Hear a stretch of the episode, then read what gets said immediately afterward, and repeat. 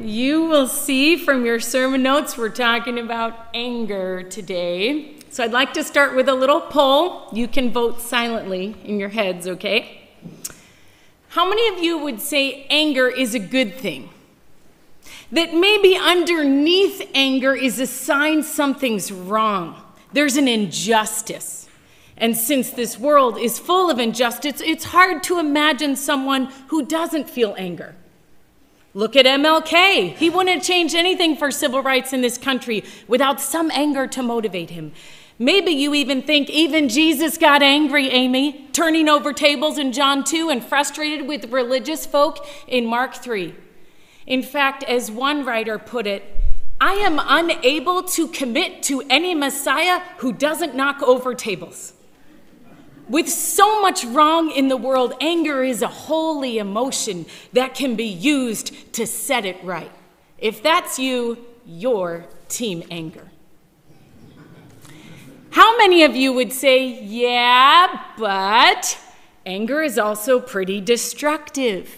It can be an instrument of justice, but more often it gets disordered or attacks the wrong target or gets out of control. And in fact, Amy, everywhere anger is listed in the Bible except when Jesus models it, it's listed within a long life list of vices and sins we're supposed to rid ourselves of. It's to be avoided, eliminated, feared even. Police officers know that. The calls they fear the most are the ones involving domestic violence. Anger there can quickly become so deadly. If that's te- you, you're team anti anger. Rebecca DeYoung asked this question in her book, Glittering Vices on the Seven Deadly Sins, of which anger is one holy emotion or hellish passion. She goes on to describe our own complicated relationship with anger. We don't want to feel it, but we do. While I affirm the reality of righteous anger, and that we can learn a lot about that from Jesus, who modeled it so beautifully. Our passage today is more team caution anger. Because in this passage, Jesus invites us to consider a new way of thinking, a higher standard for preserving life than the religious views at the time. It says a lot about Jesus and about us that he starts here when he begins describing in his greatest sermon ever what it means to be his follower. Those of us who follow him today would do well to heed his words. We're in our third week of studying Jesus' Sermon on the Mount, where we are learning just how revolutionary, it's a complete 180, it is to be Jesus' follower. Last week, we saw Jesus locating all moral authority in himself, not the Torah, not the law, He's not out to cancel or correct the Old Testament, he's deepening it. And the first way in which Jesus does this is on the topic of anger. He's going to, as one commentator says, take matters far beyond preserving human life to preserving human relationships. Hear now the word of the Lord from Matthew 5 21 to 26. You have heard it said to the people long ago, You shall not murder, and anyone who murders will be subject to judgment. But I tell you, anyone who is angry with a brother or sister will be subject to judgment. Again, anyone who says to a brother or sister, Raca, is answerable to the court, and anyone who says, You fool, will be in danger of the fire of hell. Therefore, if you're offering your gift at the altar and there remember your brother or sister has something against you, leave your gift there in front of the altar. First go and be reconciled to them, then come and offer your gift. Settle, settle matters quickly with your adversary who's taking you to court. Do it while you're still together on the way or your adversary may hand you over to the judge. The judge will hand you over to the officer, and you may be thrown in prison. Truly, I tell you, you will not get out until you have paid the last penny. I want to walk us through this passage because there's a lot here. We're going to look we're going to do that first. And then after what we've looked closely at each verse, we're going to look at three challenges Jesus has for us from this passage. Are you with me? So first, the passage. Jesus begins in verse 21 by quoting verbatim the sixth commandment from Exodus 20:13. You have heard it said, "You shall not murder. Anyone who murders will be subject to judgment." According to Numbers 25:30, unlawfully taking an innocent life was punishable by death. Human life was so precious, so valued by God, it was not to be taken lightly. So far, the people listening to Jesus, most of whom were likely not convicted murderers, are nodding their heads. We're with you, Jesus. But the next verse is where things get unsettling. Verse 22 But I tell you, Anyone who is angry with a brother or sister will be subject to judgment. Jesus takes the same formula, word for word, but replaces murder with anger. Suddenly, there are a lot more accused in the audience. Now, we need to pause here for just a moment to clarify something. Jesus is not putting a bro- prohibition on feeling the emotion anger. We know this from the language he uses, first by his word choice and second by his verb tense. In terms of word choice, there's two words for anger in Greek. Theiros, which is what we think of with an angry outburst like a flame on a single dried straw. It quickly blazes up, dies down. And orge, which is longer lived anger, a slow burn, which is what Jesus uses here. And he uses that word as a present tense participle orgizomenos. Literally, it means is being angry, is carrying anger, is remaining angry, or nursing a grudge. If Jesus wanted to address a singular moment of anger, he could have used the aorist tense.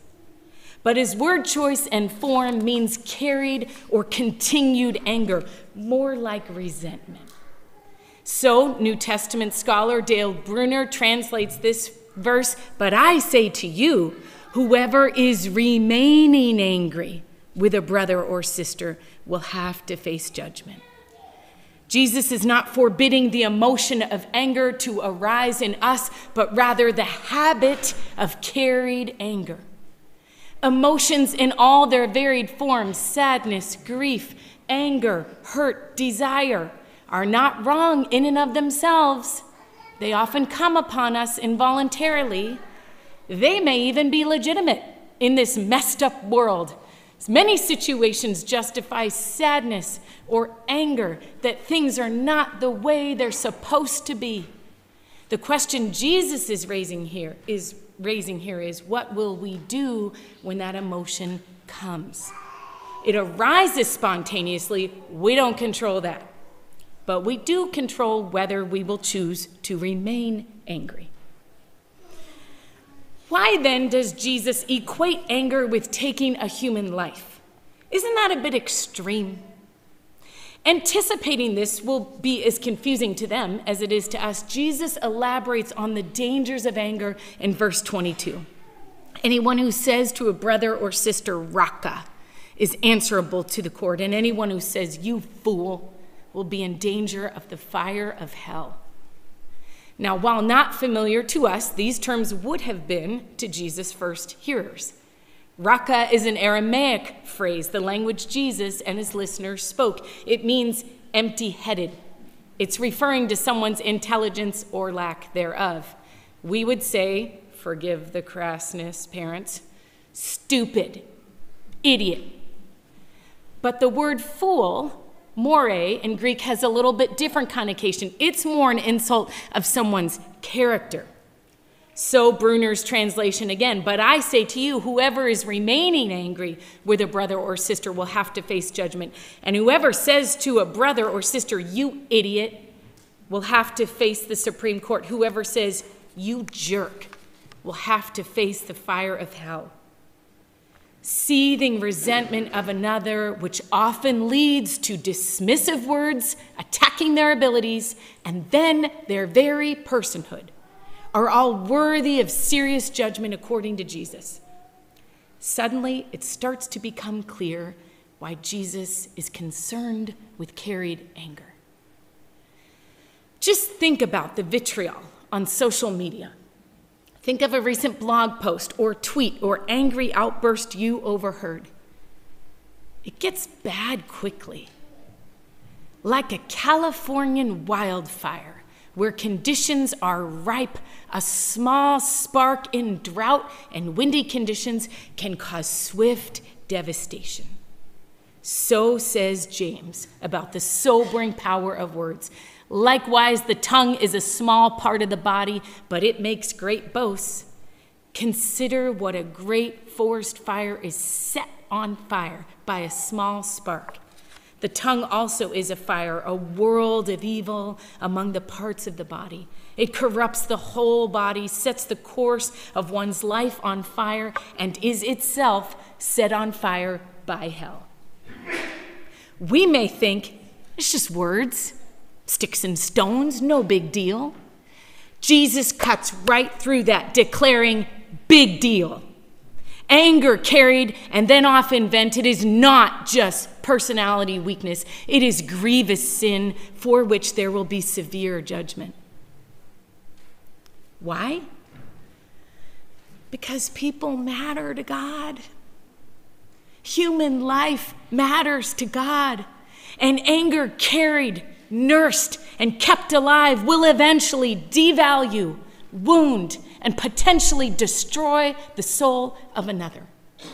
It has to in order to justify carrying it around all the time.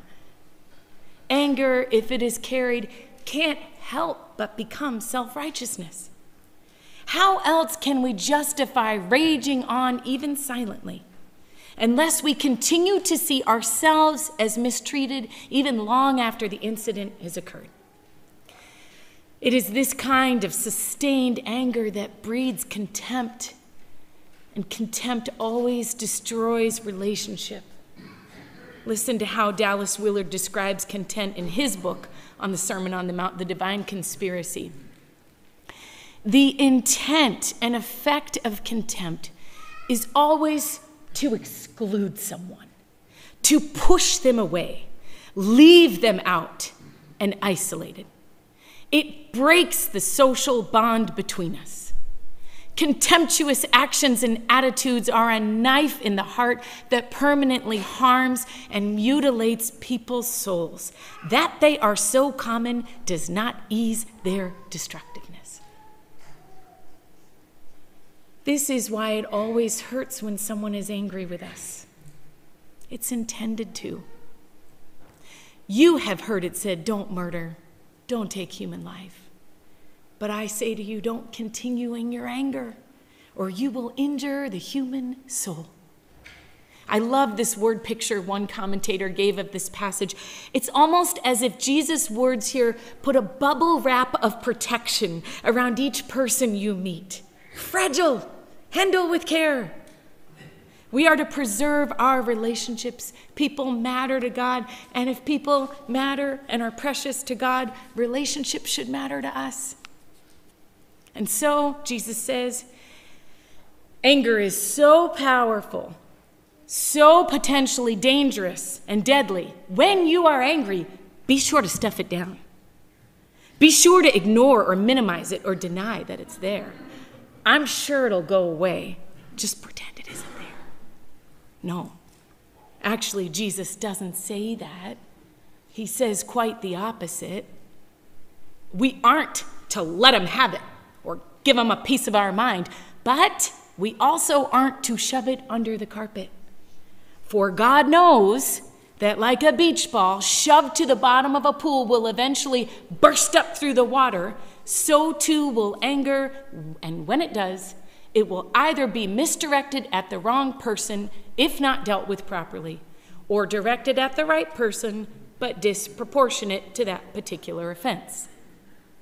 The emotion you experience may not be about this particular moment, it's about what happened two weeks ago that I've been carrying.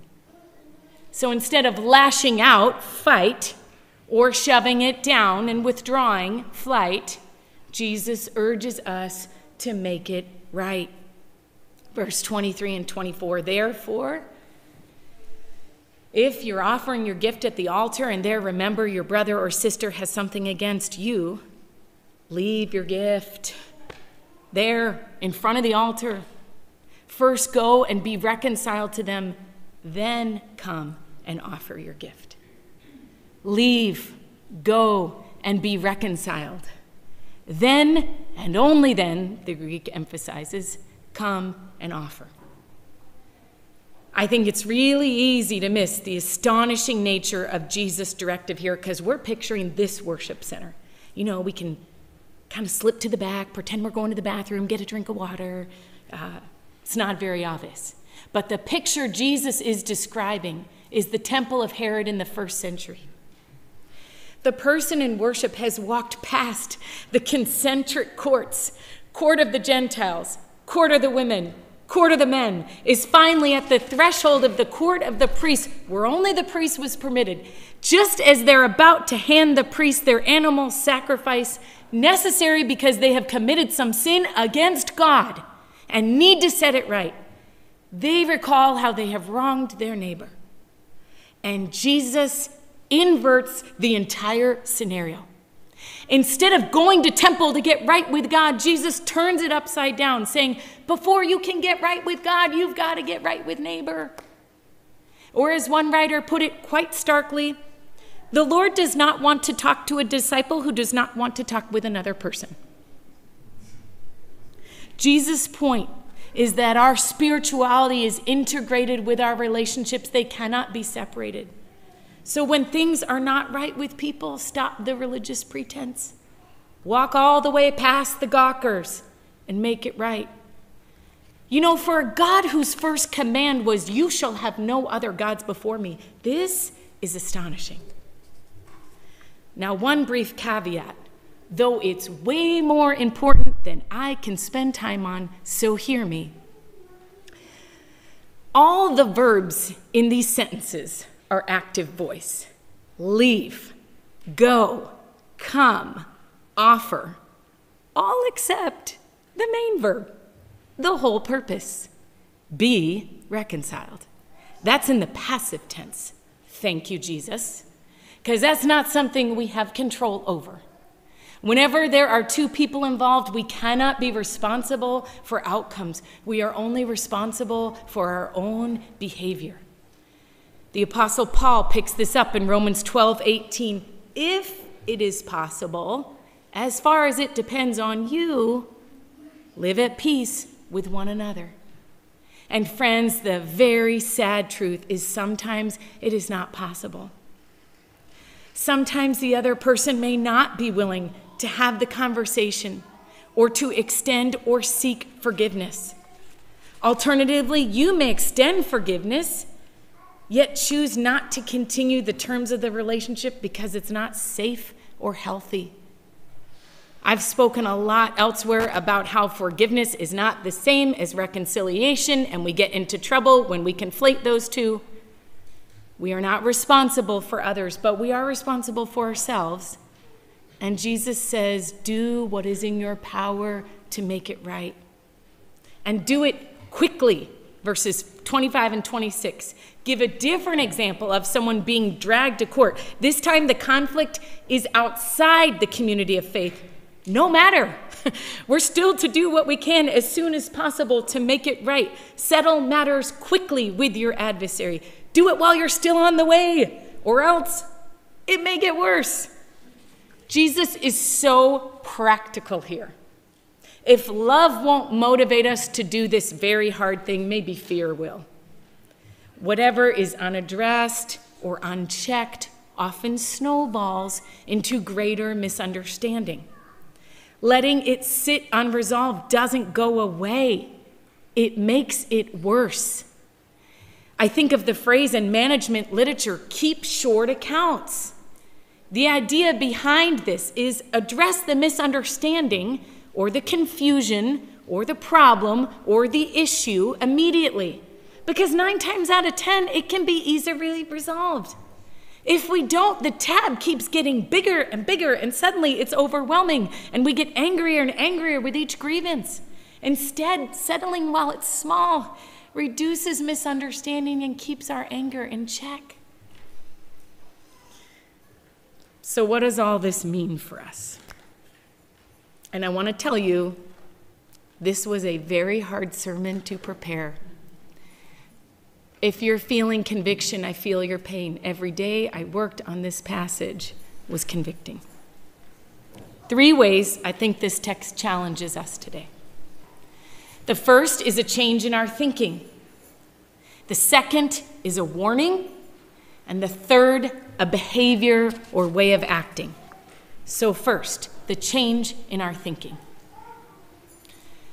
If we're going to take Jesus' words here seriously, we will value our relationships as a significant aspect of our spirituality. Meaning, we will see all the relationships in our lives as an aid to and influence on our spirituality. This is an important corrective. We easy we so easily focus our mind on our minds or how we're thinking or our personal behavior when we think about our faith, but that compartmentalizes faith in a way God never intended. This is the person who does a lot of religious activities, attending church, reading their Bible, giving money, but those activities have no bearing on how they relate with the people God has placed in front of them in their daily lives. Robert Mulholland, a New Testament scholar who wrote a wonderful book on spiritual growth called it's called Invitation to a Journey. And this is his conclusion based on looking at the whole of the New Testament. The process of being formed in the image of Christ takes place in the midst of our relationships with others, not apart from them. He adds, if you want a good litmus test of your spiritual growth, Simply examine the nature and quality of your relationships with others. Are you more loving, more compassionate, more patient, more understanding, more caring, more giving, more forgiving than you were a year ago? If you can't answer these kinds of questions in the affirmative, and especially if others cannot answer them in the affirmative about you, then you need to examine carefully the nature of your spiritual life and growth. That's a lot harder to quantify than checking off a behavior, isn't it?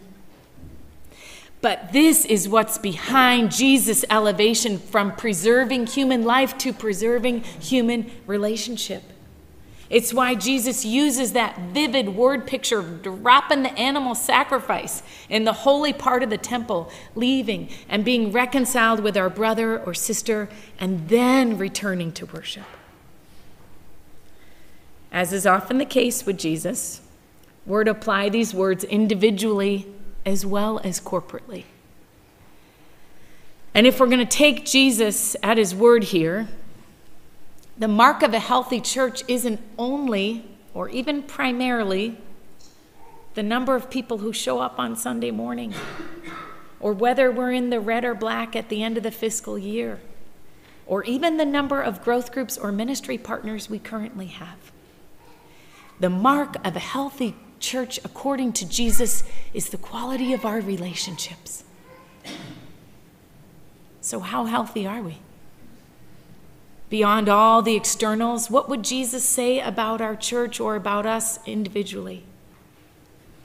Friends, this week, instead of seeing your spouse or children or coworkers or neighbors or peers at school as obstacles or impediments to our spirituality, let's see them as instruments for it, vital mirrors for us in learning how we are not yet like Jesus and using that information with God's help to practice becoming more like him. Second, if we're going to take Jesus' words seriously, we will heed his warning about anger and its potentially destructive effects. Jesus makes clear the powerful and harmful effects anger can have when it is not dealt with appropriately. And that destructiveness can happen in very different ways depending on how we handle conflict.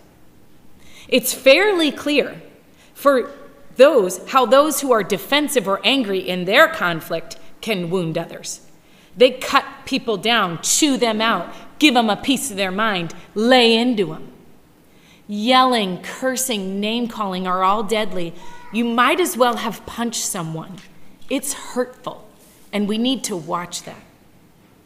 But it's probably less clear how those whose conflict style is more passive or evasive are actually just as harmful and wounding. It just takes longer to see the effects. Now, that's hard to hear because I think those who are passive or evasive in their style are actually trying not to behave like the aggressive, out of control people with anger issues. But when we remain silent or stuff or deny or minimize our anger or smooth it over with something else than actually really addressing the issue, we're still playing with fire. And that spark will eventually ignite. And so, if we want to take Jesus' words seriously, perhaps the most important step we could take today is to start becoming aware of our anger. Awareness is always the first step in making change like a Fitbit tracking our calories or our number of steps or our sleep cycle. Tracking the frequency or level or issues prompting anger may be critical feedback for us. So here's a few ideas, try them if you dare. Keep track of your language, spoken, muttered, or thought. You could use an app, make a note on your phone or watch, or go old school Pull out the marble in the glass jar, put a marble in every time you say raka, idiot, jerk. You might be surprised how quickly the marble jar fills up. You could keep an anger journal for a few days. Keep track of the incidents that provoke anger in you, as well as their intensity level. Then, after a few days and you've cooled off, review it and see what patterns are there and if it still prompts the same kind of anger in you that you've carried. If you're really courageous and humble, you could ask someone close to you where they see anger in your life and how it gets manifested. Is it yelling profanities or short clipped speech? Is it tone of voice or icy silence? Is it telling the grievance to the offender or to someone else? In whatever way it is manifested in our lives, anger is powerful, and we must heed Jesus' warning about its potentially deadly effects on our lives. Which is why the third challenge to us from this passage is a way of behaving. When we are in conflict with someone, we must do all we can to make it right. Relationships matter to God, so they should matter to us. And anger is one of the greatest barriers in relationship. It creates a blockage. So Jesus says, deal with it, make it right. When we have a disagreement with someone, it seems we have two options. We can either work it out with God alone, as in overlook the fault or forgive, or we can work it out with God and the person. What we can't do, according to Jesus in Matthew 5, is hold on to it and continue in our anger. Let me explain. There may be cases in which we work it out with God alone. We decide it isn't that big a deal, or we understand why the offense may have occurred, we choose to overlook it. Proverbs 19:11 It is one's glory to overlook an offense. But some things are so hurtful, we just can't overlook them. Instead, we choose with God's help to forgive the person. Given the positivity and infection rate of hurting our neighbor in this community is 100%, we must continue striving to be people who are marked by forgiveness and grace. Henri Nouwen said, Forgiveness is the name of love practiced among people, people who love poorly.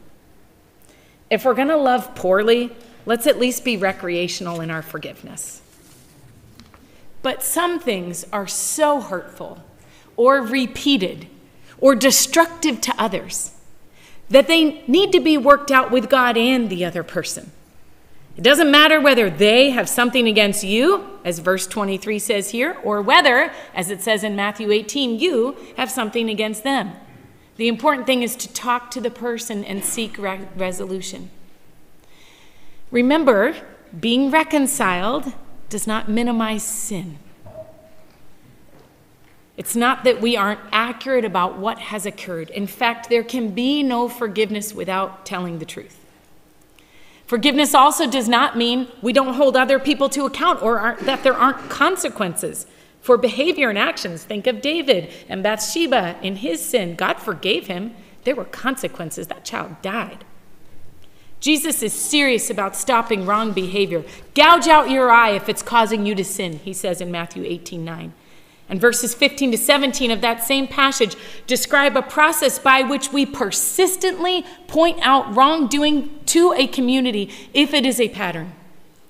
Conflict avoiders would not like having Jesus in their midst. He wants to see it worked out because the community's health matters. And that's the one thing we cannot do, Jesus says in Matthew 5, is choose to hold on to it or choose to carry it. We must let it go. So, dare I ask, is there someone with whom we need to be reconciled? Are we willing to take that step? We may not have to do it alone. Matthew 18 allows and encourages the idea of a biblical witness to facilitate the process. We may not even be able to work it out but we must do our part and try at least. Because as far as Jesus was concerned, this was the first and foremost important point to make about life in his kingdom. If we're going to be his followers and live as salt and light in this world, slowing the decay and bringing light to dark places, as Rich preached on a couple of weeks ago, this is the first way in which we do it. People matter to God, and so how we treat one another matters. Which is why Jesus' warning about anger and the soul killing words that often accompany it is so important for us to heed. So, the next time you're feeling angry, in whatever varied form that takes for you, will you choose fight or flight, or will you choose to get right? with God and your brother and sister. It just may be the most spiritual thing you do this week. Let's pray.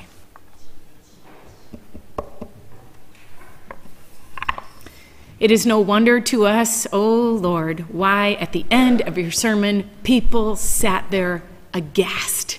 They had never seen someone with such words of wisdom and authority. These words are convicting. And yet we long to be your people, salt and light in this world, in this community that needs preservation, that needs hope, that needs to see your way of love. We cannot do this. We cannot do this alone. Oh, Holy Spirit, empower us now in your mercy to take one step this week to look more like your Son, Jesus, whether it is harnessing our anger or whether it is admitting it is there to begin with. We ask this in Jesus' name and always for his sake. Amen.